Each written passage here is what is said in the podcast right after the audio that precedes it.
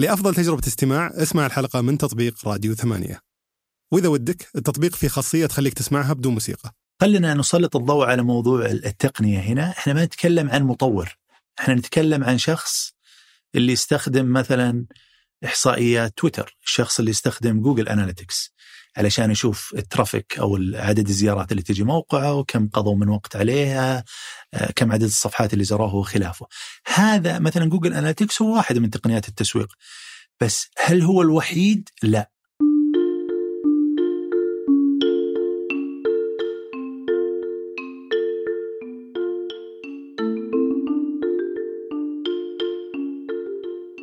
يلا حيهم ضيوف كثير استضفناهم في البرنامج تكلموا عن مدى استفادتهم من التسويق الرقمي في الترويج لخدماتهم أو الاستحواذ على عملاء جدد، والأهمية هذا الموضوع قررنا نستضيف أحد المتميزين في مجال تقنيات التسويق. تقنيات هذه التقنيات المستخدمة في التسويق الرقمي تستفيد منها في أنك يكون التسويق حقك أكثر كفاءة، يساعدك في توصل للعملاء المستهدفين بشكل أفضل، وله فوائد عديدة بنذكرها في الحلقة هذه. الموضوع كبير ودسم ومتشعب شوي، فقلنا بنقسم على حلقتين. الحلقة الأولى بتكون يعني مركزة على الجانب النظري للموضوع، صح التعبير، اللي هو كيف أصلاً وصلنا إنه نستخدم التقنيات في التسويق، وش الأدوات الأدوات المستخدمة، وش فائدتها، وش الاستراتيجيات اللي عادة تستخدم في التسويق الرقمي من ضمنها تقنيات التسويق. فهذه الحلقة الأولى بتكون مركزة عليها. الحلقة الثانية اللي بتنشر لاحقاً بتكون مركزة أكثر على الجانب العملي أو التطبيقي لتقنيات التسويق، كيف تحسن تجربة المستخدم، كيف تقلل تكلفة الاستحواذ على العميل وما ذلك. فالحلقة اليوم ثرية فيها موضوع صراحة شخصيا متحمس جدا عليه، وأتوقع يفيد ناس كثير بغض النظر عن وش كان مجالهم، فأتمنى تعجبك. حياك الله نايف. الله يحييك. موضوعنا صراحة اليوم أشوفه جدا مهم، ويمكن من أهميته قسمناه إلى حلقتين بحكم أنه الموضوع دسم جدا. بس قبل ما نبدأ فيه، بما أنه متعمق بشكل كبير فيه، متأكد أول شيء يمكن يجي في بال المستمع أنه يمكن عندما نتكلم عن التسويق الرقمي كثير من الضيوف اللي جونا في البودكاست يتكلمون عن أنه حنا اشتغلنا على الموضوع ذا، تسويق رقمي، سوينا تسويق رقمي تسويق رقمي فالآن تقول اليوم نتكلم عن تقنيات التسويق وليس التسويق الرقمي، فوش الفرق بين الاثنين؟ آه التسويق الرقمي هو التسويق باستخدام المنصات الرقمية بشكل عام. فإحنا عندنا تسويق تقليدي اللي هو باستخدام المنصات التقليدية مثل التلفزيون، الإعلانات الخارجية، المجلات، الجرائد. وعندنا التسويق الرقمي على مواقع الإنترنت، مواقع الفيديو، مواقع الشبكات الاجتماعية، أي شيء رقمي. فهذا الفرق ما بين التسويق التقليدي والتسويق الرقمي، وإن كانت يعني صارت تتقارب بشكل كبير، فأنا ضد الفصل بينهم. فهم الاثنين دائما مفتاح رئيسي. تقنيات التسويق هي استخدام التقنية لمساعدة المسوق أنه يتخذ قرار أفضل دائما، أيا كان الهدف من البزنس اللي هو يسوي له تسويق. فالتقنية بشكلها القديم طلع منها جزء جديد ما بين التقنية والبزنس، ما بين التقنية والتسويق، يسمونها تقنيات التسويق. وهذه اللي هي اللي يسمونها ماركتينج تكنولوجي أو اختصارا مارتك. صحيح. سؤالي ليش ما نسمع عن الموضوع كثير؟ يعني يمكن أنت من الناس القليلين جدا اللي يتكلمون عن هالمجال، والأغلب يا أما بحاصرين التسويق في الترويج، يعني يروحون إنه موضوع إنه نسوي إعلانات إعلانات سوشيال ميديا مانجمنت وما إلى ذلك، أو إدارة حسابات سوشيال ميديا، أو إنهم يتجهون للتسويق الرقمي. بس تقنيات التسويق ما حد يتكلم فيها. قد يفهم إنه أما إنه ما لها فائدة مثلا حاليا بشكل كبير، أو إنه متقدمة جدا ولسه لسه بدري عليها. الجواب بسيط جدا. أغلب الناس الموجودين في السوق حاليا يستخدمون تقنيات التسويق بدون ما يعرفون. أوكي. بعطيك أبسط الأمثلة عليها. اللي أي أحد يستخدم جوجل أناليتكس علشان إحصائيات موقع، أي أحد يستخدم فايربيس علشان إحصائيات التطبيق، هو فعلا يستخدم واحد من تقنيات التسويق. فهذا فقط مثال عام. فأحيانا الشخص يستخدم لكن ما عنده إلمام كافي ب هذا الفرع من فروع التسويق أو من فروع التقنية اللي نسميه تقنيات التسويق أو الماركتينج. بس كيف طلع الفرع هذا؟ يعني الحين إنه واحد يقول أنا أستخدم هالأدوات بس يطلع لي إحصائيات أنا ماني عارف كيف أوظفها في التسويق. أوكي. فالتقاطع هذا شلون صار بين التسويق وبين التقنية؟ آه يمكن هذا آه يستحق أن نرجع خطوة للوراء آه ونتكلم أصلا عن آه مجموعة تحولات وتعريفات تستخدم كثير أتوقع أنه من الجيد للشخص اللي يشتغل في التسويق أنه يعرف التسلسل التاريخي لها. ف يعني ممكن نرجع إلى سبعينيات القرن الماضي لما كانت البزنسز بشكلها الطبيعي تدار بالورقة والقلم، يعني البزنس أو الأعمال كانت تقليدية بالشكل اللي احنا نعرفه سابقا. مع تقنية ظهور تقنية المعلومات في هذاك الوقت صار فيه تطور، صار فيه سيستمز، صار فيه داتابيس، قواعد بيانات، صار فيه أنظمة. خلنا نقول هذه الأشياء دعمت الأعمال أو البزنس فترة طويلة من الزمن، يعني من السبعينات إلى تقريبا منتصف التسعينات إلى ظهور الإنترنت. لكن طول الفترة هذه ما أثرت ولا بشكل بسيط على موضوع التسويق.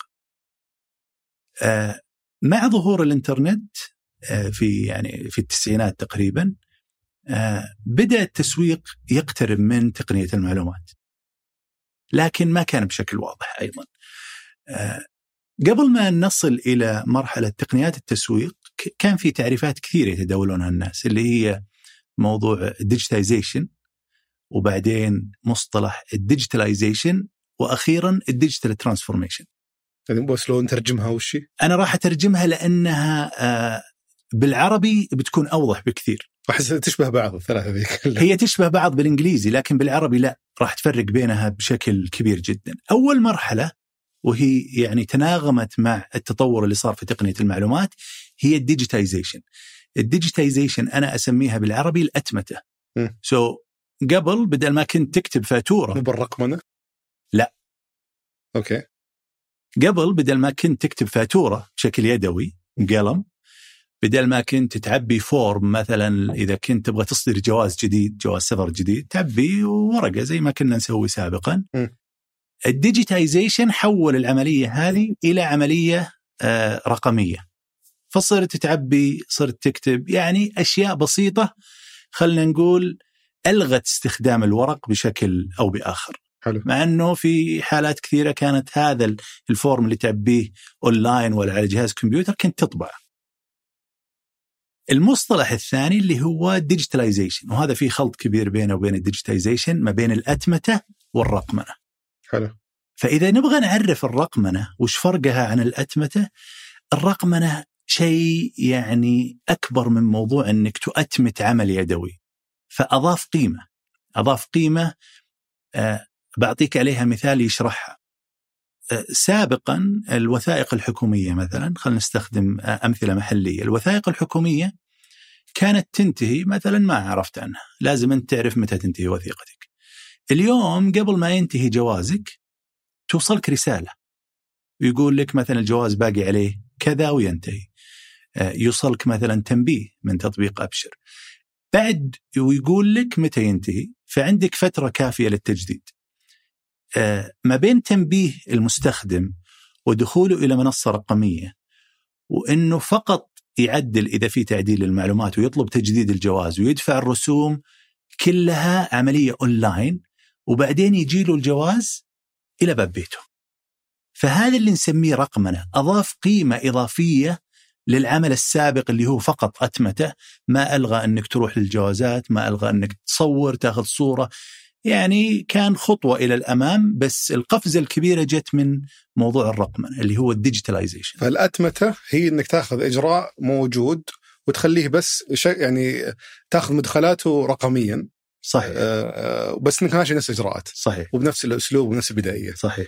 الرقمنة ديجيتالايزيشن هي أنك آه تخلي التجربة يعني تجربة رقمية حديثة تؤدي، تساعدك تؤدي المهام بشكل أفضل من الطريقة، صحيح، القديمة. والتجربة هذه يعني هي استخدمت التقنية بشكل موسع وقللت من العبء على المستخدم النهائي، على مقدم الخدمة، فصار فيه قيمة مضافة من استخدام التقنية ما كان موجود في عملية الأتمتة. يعني يمكن الأتمتة ما زالت تتطلب نفس العدد من الناس لخدمة العملاء، صحيح. الرقمنة تخلي المنصة نفسها يعني تضيف قيمة لعملياتك، تخليها قابلة للتوسع يمكن بعدد أقل من الموظفين، صحيح. اللي وهذا الشيء صحيح، وهذا الشيء اللي تقدر تشوفه حاليا، إنه كم عدد الناس اللي كانوا مثلا يروحون إلى الأحوال المدنية لإصدار وتجديد بطاقة، وكم عدد الناس اللي كانوا يروحون للجوازات لإصدار أو تجديد جواز، مقارنة حاليا. يعني من النادر أنك تروح هناك إلا في حالات محدودة بناء على أنظمة محدودة. حلو. يمكن هذا واحد من الأمثلة اللي أحب أستخدمها دائما، لأنه أغلب الناس مر فيها ويقدر يستشعر الفرق ما بين الأتمتة والرقمنة. قلت في شيء ثالث بعد، صح؟ في شيء ثالث وفي شيء رابع. الشيء الثالث اللي هو الديجيتال ترانسفورميشن، وهذا ليس تسلسل لهم بل هو خليط من الاثنين. سو الديجيتال ترانسفورميشن يمكن بدأ بشكل كبير بعد التحول الرقمي. التحول الرقمي اكثر شيء يسمع فيه بلينكدين. آه هو مصطلح فضفاض، إن إن مليون واحد متخصص في التحول الرقمي. يعني ما ابغى احكم، بس ابغى اشرح المصطلح نفسه. هو عملية تحويل أشياء كثيرة من آه كونها تقدم بشكل تقليدي إلى إلى تقديمها بشكل رقمي. الفرق فيه أنه يتطلب أشياء خارج المنظومة اللي أنت تشتغل فيها. خليني أعطيك مثال. آه مثال تجديد الجواز اللي استخدمناه سابقا، قلنا أنه كان يتم بشكل يدوي، يتطلب حضورك إلى الجوازات علشان تصدر جواز أو تجدده.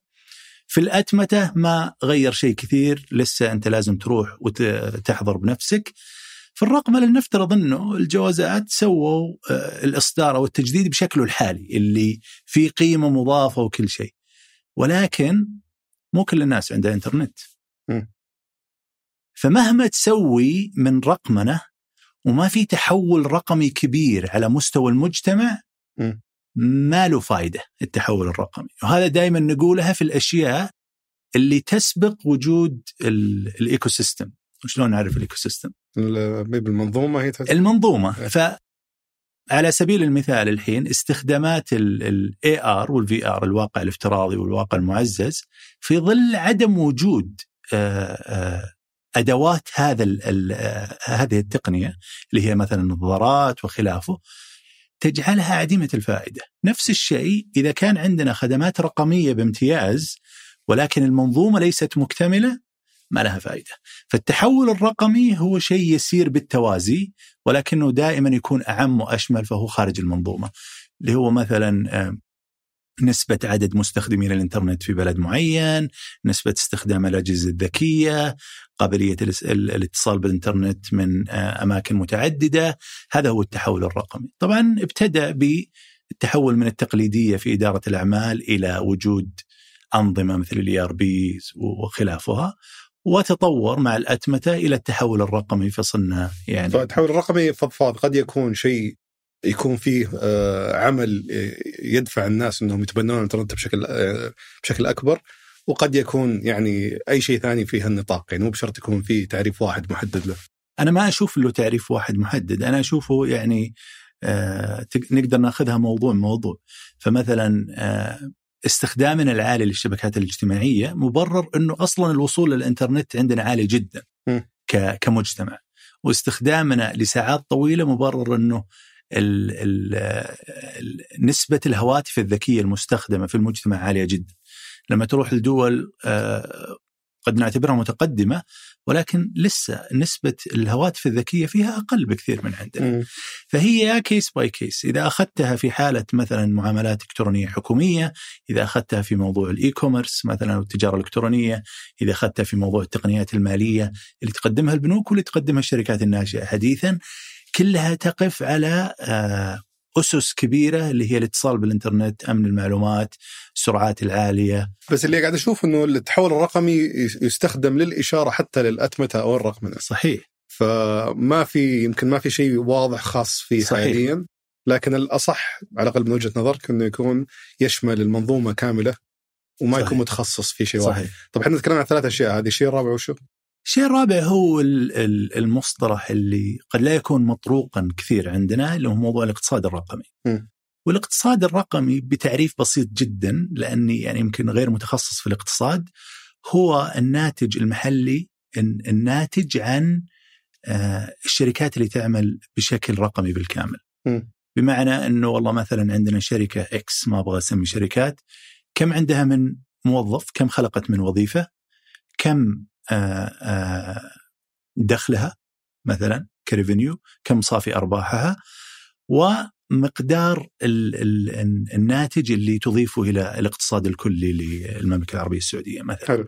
فالاقتصاد الرقمي هو جزء من الاقتصاد الكبير للبلد أو الاقتصاد الكلي الناتج من منظمات رقمية أو شركات رقمية بالكامل. حلو. فهذه الأشياء الأتمنة والرقمنة الأتمتة والرقمنة والتحول الرقمي والاقتصاد الرقمي، هذه في سياق حديثنا اليوم، وش وش علاقتها في تقنية التسويق؟ معرفة التسلسل التاريخي لهذه الأشياء، معرفة الفروقات بين هذه التعريفات يخلق عندنا المرحلة الجاية. طيب إحنا بلد بدأ بالأتمتة، بعدين راح للرقمنة بوجود خدمات رقمية كثيرة. الرقمنة خلنا نقول صارت في جزء كبير منها في في النطاق الحكومي، وجزء موازي في القطاع الخاص. مثلا لما تروح للبنوك صار عندهم مجموعة خدمات رقمية، لما تروح شركات الاتصالات، لما تروح للشركات الناشئة اللي أوجدت خدمات ما كانت موجودة سابقا، هذه كلها تعتبر خدمات رقمية. م. الخدمات الرقمية آه مع تطور التسويق، دخول الانترنت في العالم بعدين عندنا في السعودية، أوجدت ما نسميه إحنا التسويق الرقمي، وزي ما قلنا سابقا هو موازي للتسويق التقليدي وصار يقترب منه بشكل كبير. التسويق الرقمي أبغى أفرقه بينه وبين التسويق التقليدي بأنه في أدوات كثيرة تخليك تعرف بالضبط كم الأثر حق التسويق هذا. م. ناخذ مثال، أنت إذا كنت شركة كبرى وأعلنت إعلان خارجي اللي هو في الشوارع، إحنا نسميه outdoor ولا out of home ولا الميجا كامز الموجودة في الشوارع هذه، علشان تعرف نتيجة استثمارك في هذا الإعلان اللي قد يكون بالملايين، لأن هذه كلها وسائل إعلامية غالية، ما راح تحصل على إجابة دقيقة مية بالمية. بمعنى أنه إذا كان عندك ترند واضح أو مسار واضح لمبيعاتك قبل هذه الحملة، بعد الإعلان بيرتفع، فأنت تربط الارتفاع هذا مثلا باستثمارك في هذا الإعلان. إذا انتقلنا للجانب الرقمي في التسويق الرقمي، تجد أنه أنت قادر فعليا أنك تحسب كل ريال صرفته كم جاب لك من مشاهدة، كم جاب لك من ضغطة، كم جاب لك من تحميل تطبيق، كم جاب لك من آه طلب، كم جاب لك من تسجيل جديد. فالفرق بينه وبين التسويق التقليدي أنه فيه قدرة كبيرة على احتساب هذه الأشياء. احتساب هذه الأشياء يتطلب تقنيات معينة. تقنيات التسويق هي العامل الرئيسي فيها.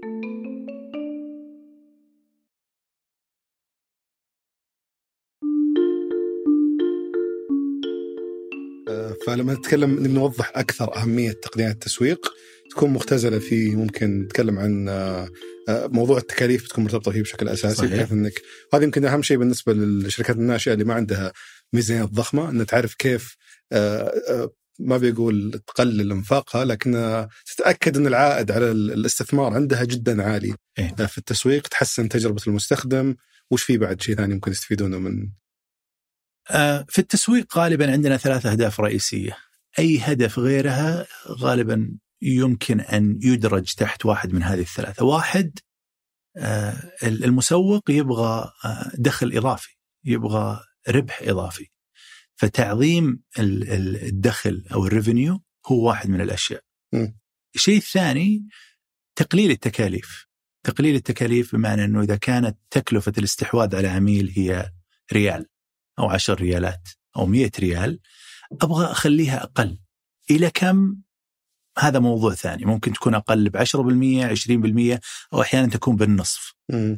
الشيء الثالث هو تحسين تجربة العميل، يعني العميل أو المستخدم اللي يجي يستخدم موقعي أو تطبيقي، اللي يستخدم موقع تجارة إلكترونية، يستخدم تطبيق طلب طعام، يستخدم تطبيقات التنقل مثلا، إذا استخدامه ما هو سهل وميسر غالبا ما راح يكمل معك. إذا كان عنده خيارين أو ثلاثة واحد منهم جدا سهل في الاستخدام غالبا راح يفضله حتى لو كان السعر أعلى. فعندنا دائما ثلاث أشياء رئيسية، تعظيم الدخل، تقليل التكاليف أو تحسين الإفشنسي أو الكفاءة. الكفاءة، وثالث تحسين تجربة المستخدم أو العميل. بس هل هذا يعني أنه الشيء يمكن أو التقنية التسويق أهم بالنسبة للشركات الناشئة أكثر من الشركات الكبرى اللي عندها ميزانية ضخمة ويمكن تقدر تمشي وتنثر فلوس وبتلقى نتيجة جيدة بأي حال، أو على الأقل هذا الاعتقاد السائد. آه يمكن يكون الاعتقاد هذا صحيح قبل سنوات. م. يعني الحين احنا ما نتكلم عن الشركات الكبرى فقط، حتى الجهات الحكومية، الجهات غير الربحية، كلها صارت عندها أقسام تسويق وتسويق رقمي، كلها صارت ملمة في الإعلانات الترويجية أو البيد ميديا، كلها صار عندها اهتمام بزيادة كفاءتها في إنفاق مثل هذه الأموال.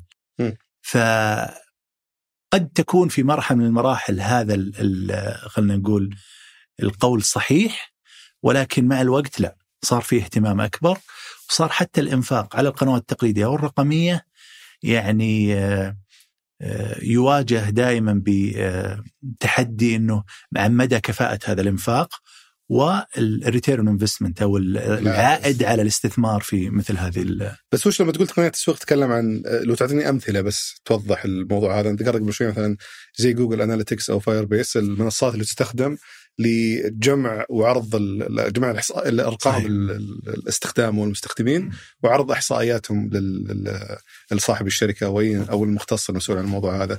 وش في أدوات ثانية عادة يستخدمونها المتخصصين في تقنيات التسويق؟ معليش خلينا نرجع شوي خطوة ورا. آه يمكن فيه زي ما في خلط ما بين الأتمتة والرقمنة والتحول الرقمي والاقتصاد الرقمي، في خلط ثاني. الخلط هذا مثلا في الناس العاملين في تقنية المعلومات والبزنس اللي هو مرحلة أو أو ليفل أعلى.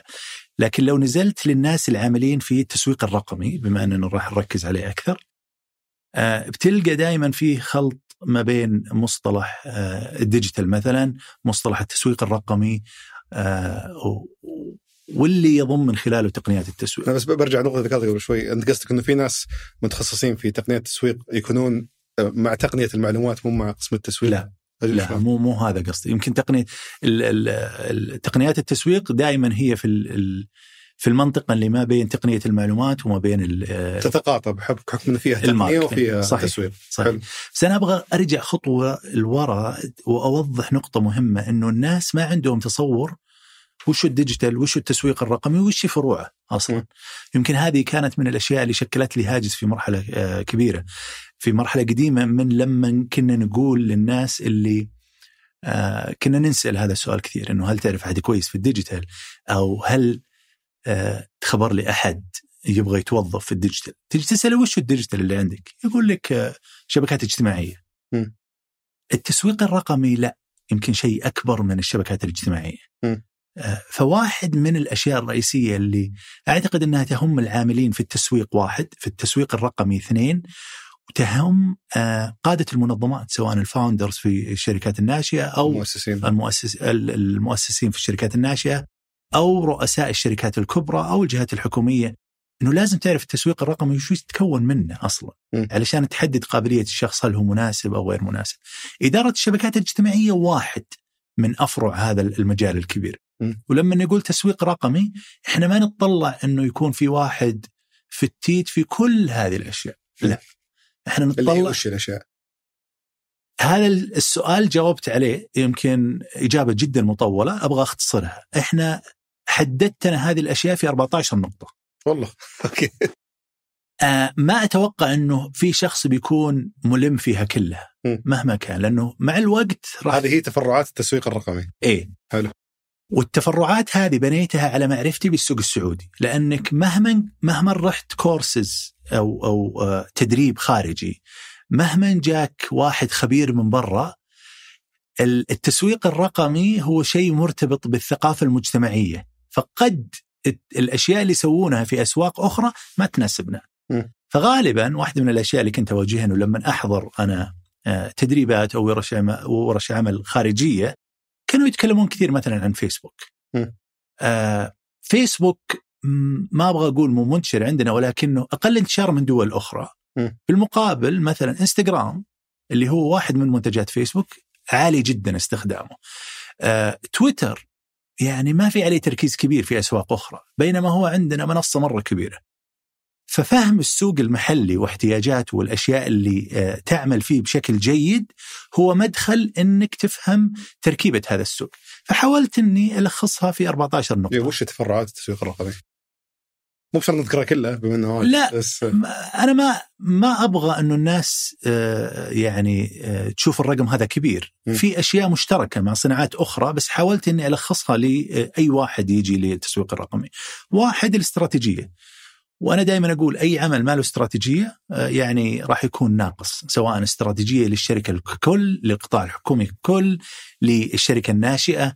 استراتيجيه العامه يتفرع منها استراتيجية التسويق، وتتفرع منها استراتيجية التسويق الرقمي. طبعا لما أقول استراتيجية الناس تتخيل أنه ملف من سبعين صفحة ولا مئة صفحة، أنا ما أحب التفاصيل. أنا أحب أنه يكون دائما عندك استراتيجية واضحة، منهم شريحتك المستهدفة، كم أعمارهم. بس أنا ما أذكر التفرعات حق التسويق الرقمي، هل تقصد الأدوار اللي يقومون فيها الأشخاص؟ صحيح. فأول شيء ففي شخص ممكن يكون متخصص في استراتيجيات التسويق الرقمي؟ لا، ولكن لازم يكون في استراتيجية للتسويق الرقمي متفق عليها. حلو. وهذه الاستراتيجية لازم يعرفها كل العاملين، صغروا أم كبروا في التسويق الرقمي. استراتيجية زي إيش يعني؟ بس الناس مثل ما قلت استراتيجية كبير. إيه استراتيجية، أنا أحاول أخصها دائما إنه وش الهدف من التسويق الرقمي إذا كنت تشتغل في الشركة الفلانية، في الجهة الحكومية الفلانية، في الشركة الناشئة. فهدفنا من وجودنا في التسويق الرقمي وش؟ هل هو الاستحواذ؟ هل هو تثقيف العميل؟ هل هو خلق صورة نمطية عننا؟ وشو؟ أو ثلاثة ثلاثة أهداف منها. اثنين، منهم الشريحة المستهدفة، هل هم كل الناس؟ هل هم الذكور من عمر معين؟ هل هم الشباب ذكورا وإناثا في عمر معين؟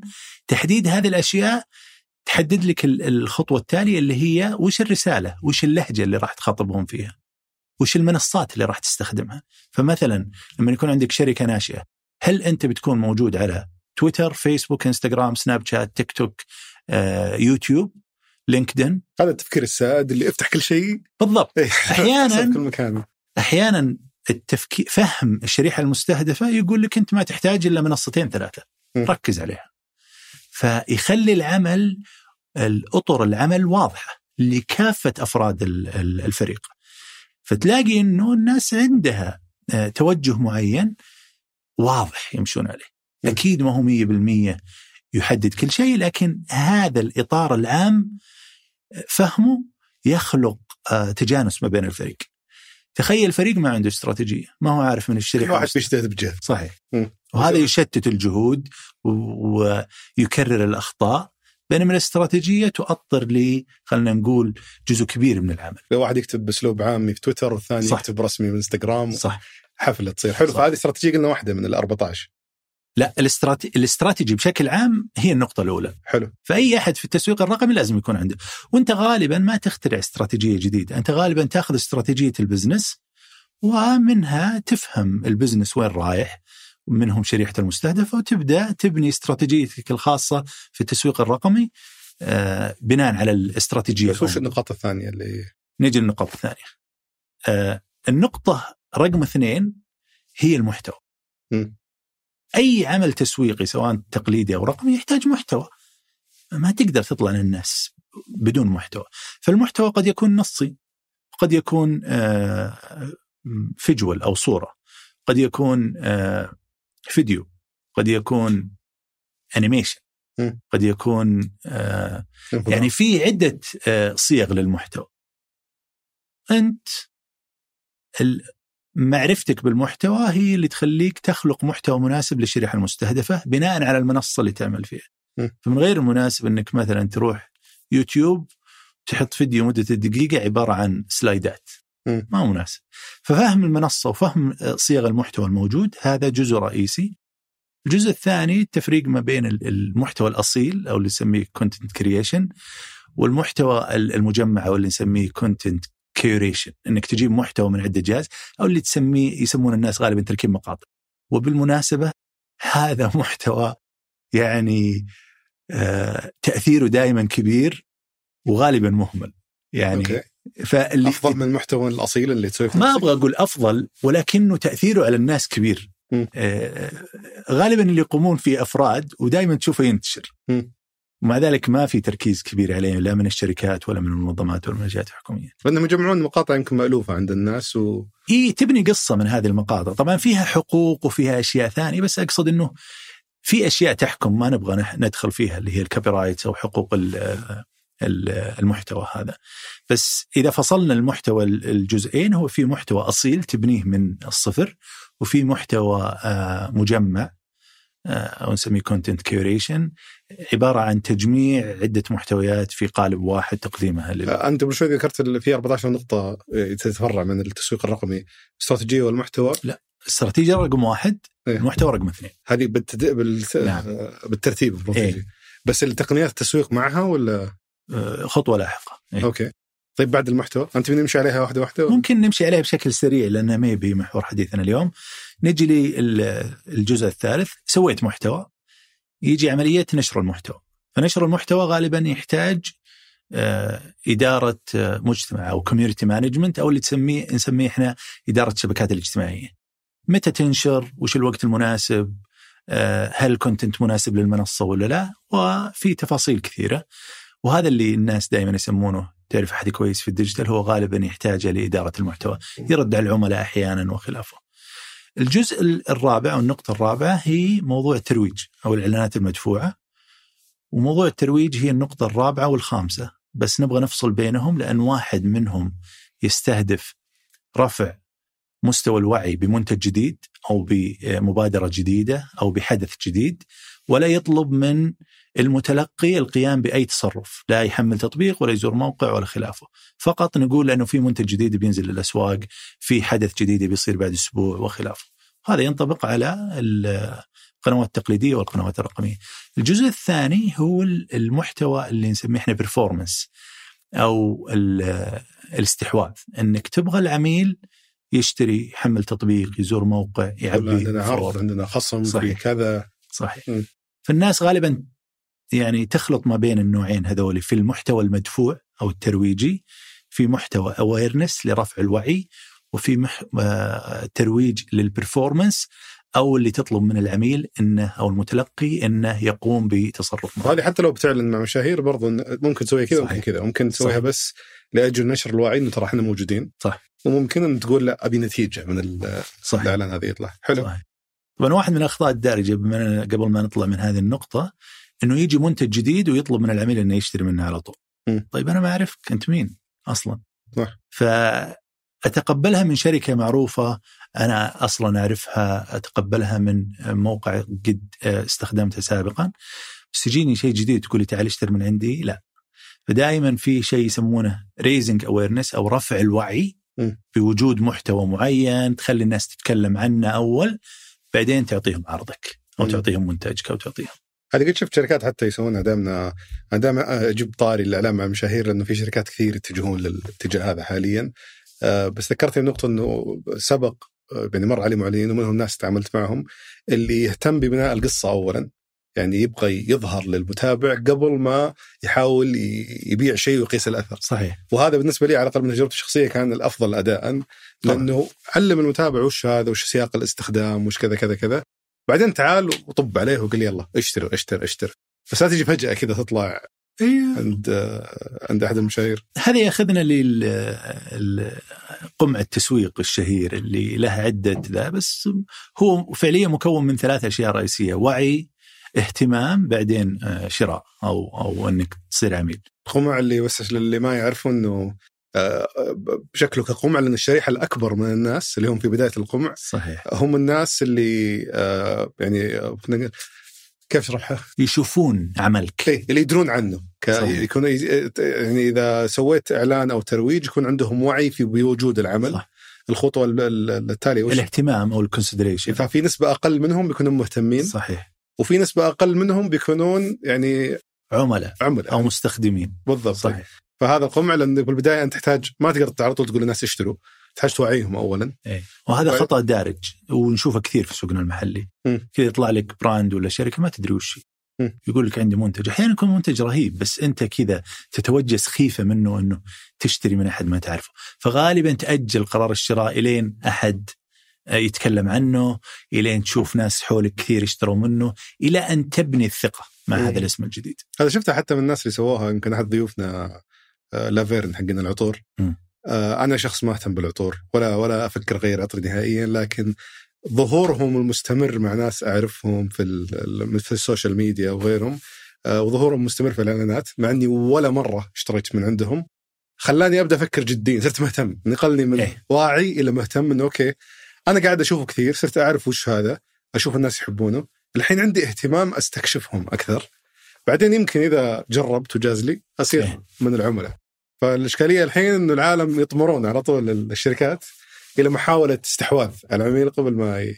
الخطأ الدارج هذا يعني أحيانا قد يكون سوء تخطيط، وأحيانا قد يكون محدودية ميزانية م. تجدهم، لأن عملية رفع الوعي عملية طويلة ومكلفة غالبا م. إنك تقول للناس أنا موجود بدون ما تقول لهم اشتروا يضع ضغط على صانع القرار في البزنس م. فيقفزون إلى اللي احنا نسميها هارد سيل، إنه قل للناس اشتروا على طول م.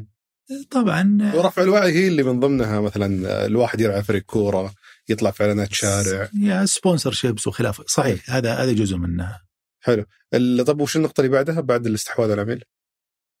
ال ال تكلمنا عن الترويج والإعلانات المدفوعة، واحد منها لرفع الوعي وبعدين لل البرفورمانس أو الاستحواذ على العميل.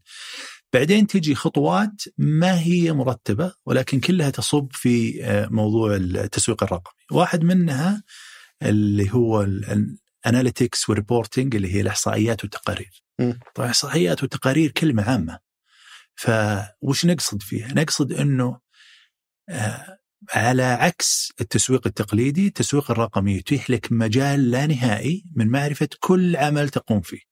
م. على سبيل المثال لما تنشر تغريدة سواء كانت أورجانيك أو تغريدة مباشرة مجانية على حسابك أو مروجة، أنت تقدر تعرف كم واحد شافها، تعرف كم واحد ضغط على اللينك، كم واحد تابعك عن طريق التغريدة هذه وخلاف، فيفتح لك مجال كبير. م. المجال هذا يساعدك في اتخاذ القرار. وشلون يساعدني في اتخاذ القرار؟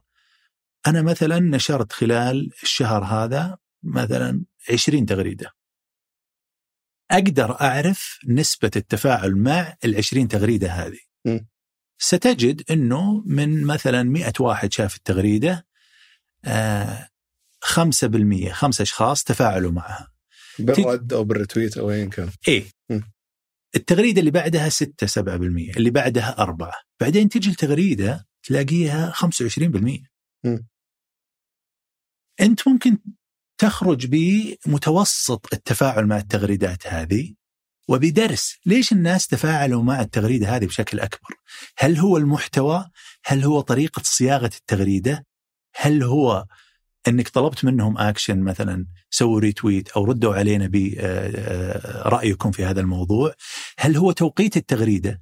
في شركات مثلا تنشر وقت مباريات، وقت أحداث اجتماعية أو سياسية مهمة، الناس ما هي فاضية للشيء هذا، فاختيار الوقت المناسب هو جزء من استراتيجية التواجد. فهذه التقارير والإحصائيات إذا شفتها لمجرد العلم غير مفيدة، إذا شفتها علشان تصيغ قرارك النهائي جدا مفيدة، وهي غير متوفرة بشكل كبير في التسويق التقليدي. حلو. والنقطة اللي بعدها هذا الشيء على تخيل على منصة واحدة تقدر تدمجه مع باقي منصات التواصل الاجتماعي، تقدر تدمجه مع إحصائيات موقعك، مع الإحصائيات على التطبيق، مع الإحصائيات المتاحة لك من منصات مثل جوجل سيرش، كم عدد الناس اللي يبحثون عنك وخلافه. فهذه الأشياء تعطي صانع القرار في المنظمة يعني أدوات كبيرة جدا لتحسين قرار. الدمج قصدك أنك تشوف آه، كم واحد دخل على مثلا من خلال أداة واحدة تجمع فيها كل التقارير هذه، تشوف كم واحد آه، لقى منتجك عن طريق جوجل مثلا، دخل على موقعك ومن خلال الموقع سوى كذا وبعدين راح القناة حمل التطبيق. ففي عد هي فعليا في عدة أدوات تجمع لك التقارير هذه، لكن أداة واحدة هي اللي تجمع لك ال يعني أحيانا يكون في أداة واحدة، وأحيانا ما هو بالضرورة يكون عندك أداة واحدة بس. الضروري جدا للعامل بالتسويق الرقمي إنه يعرف وش أدوات الإحصائيات اللي متاحة بالنسبة له. بس هل هذا، خلينا ندخل على نقطة التقنيات التسويق لأنه يعني في نقاط كثيرة صحيح. ثانية، هل هذا يختزل دور الشخص المتخصص في التقنيات التسويق في معرفة الأدوات وتوظيفها ولا؟ لا. أنا ودي أتكلم عن ملامح المتخصصين في تقنيات التسويق لأنهم قليلين جدا جدا جدا في السوق، وبي أعرف أنت تتفق معي صح؟ أنا شخصيا ما أعرف إلا أربعة يمكن أو خمسة. أوكي. يمكن ال المتخصصين قليلين لكن الناس عندهم استخدامات دارجة، يمكن ما هم جالسين يشوفون كامل الاستخدامات اللي ممكن تقدمها لهم تقنية التسويق، بس هم فعليا يستخدمون. وش يسوي منه هذا؟ خلينا نتكلم عن منه هذا متخصص في تقنية التسويق، وش لازم تكون خبرته وش يسوي؟ هو بالضرورة مسوق م. مع فهم بسيط ل أو معرفة بسيطة بالأدوات المتاحة في السوق اللي تدعم قراره كمسوق.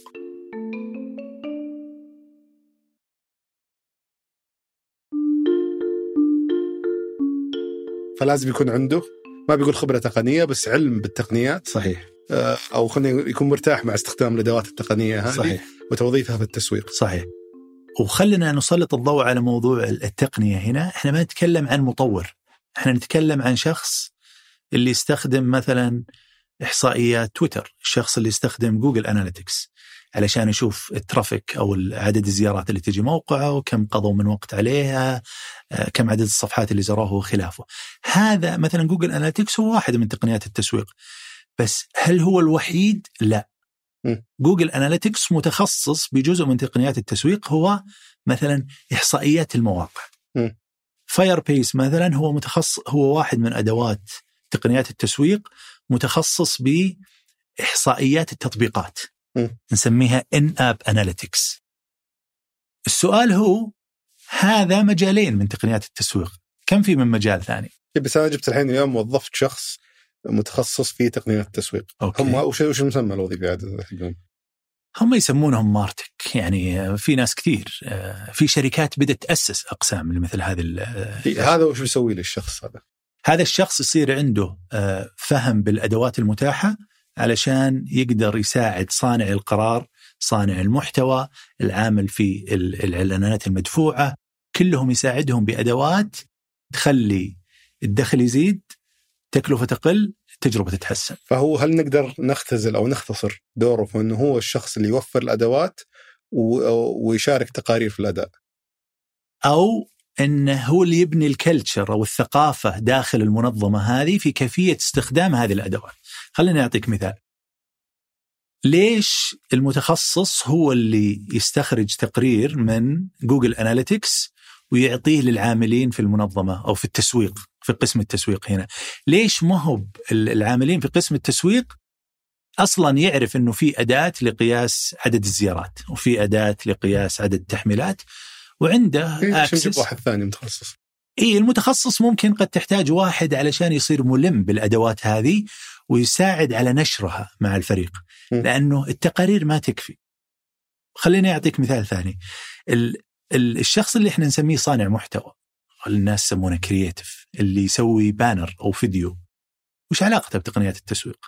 م. إحنا دائما نشوف الناس صناع المحتوى يعني بعيدين بشكل كبير عن التسويق، عن عن التقنيات أو التقنيات التسويق أو التقنية بشكل عام.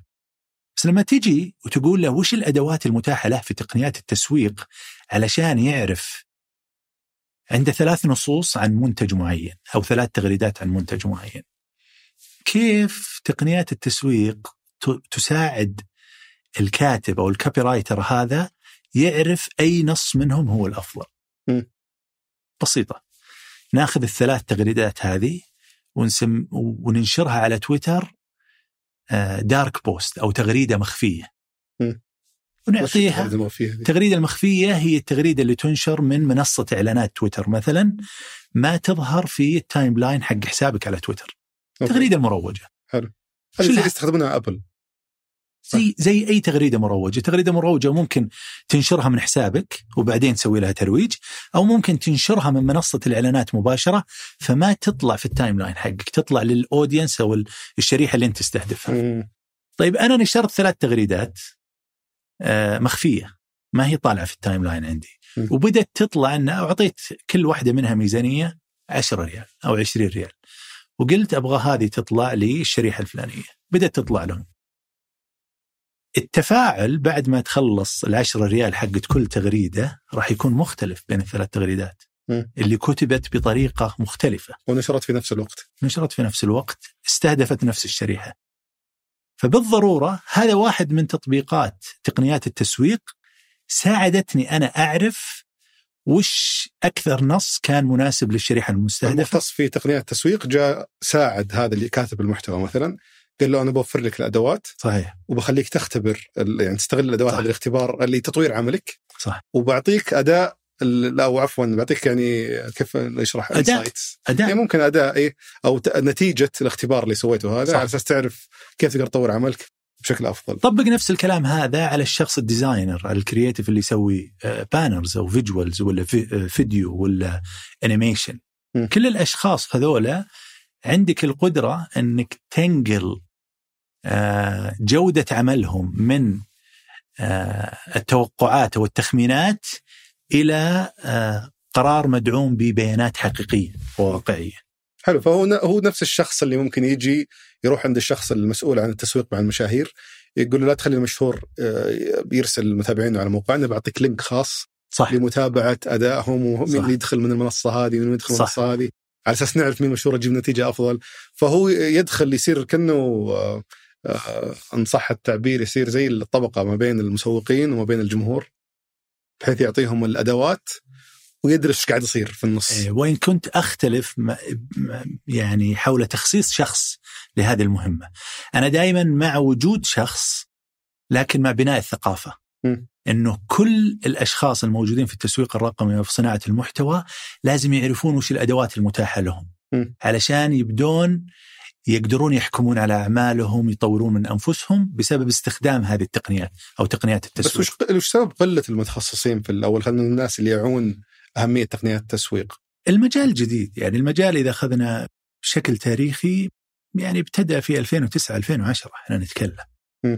ولا يزال يعني ناشئ، موجود في الشركات الكبيرة، ما هي التقليدية، الشركات الكبيرة الرقمية خلنا نقول، آه لأنه يعتمد على الشركات اللي تواجدها أونلاين تحتاج وعي أكبر بما تصرفه، فمضطرة أنها تبني أقسام، أنها تتبنى مثل هذه التقنيات لتقليل تكاليفها، لتحسين دخلها ولتحسين تجربة عميلها.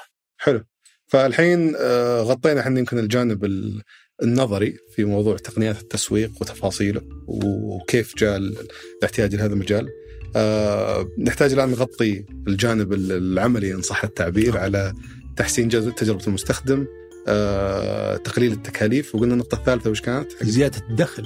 زيادة الدخل، بس هذه بناخذها في الحلقة التالية بإذن الله. بإذن الله. فشكرا لك، سعدنا جدا باستضافتك. الله يعطيك العافية. شكرا مشهور.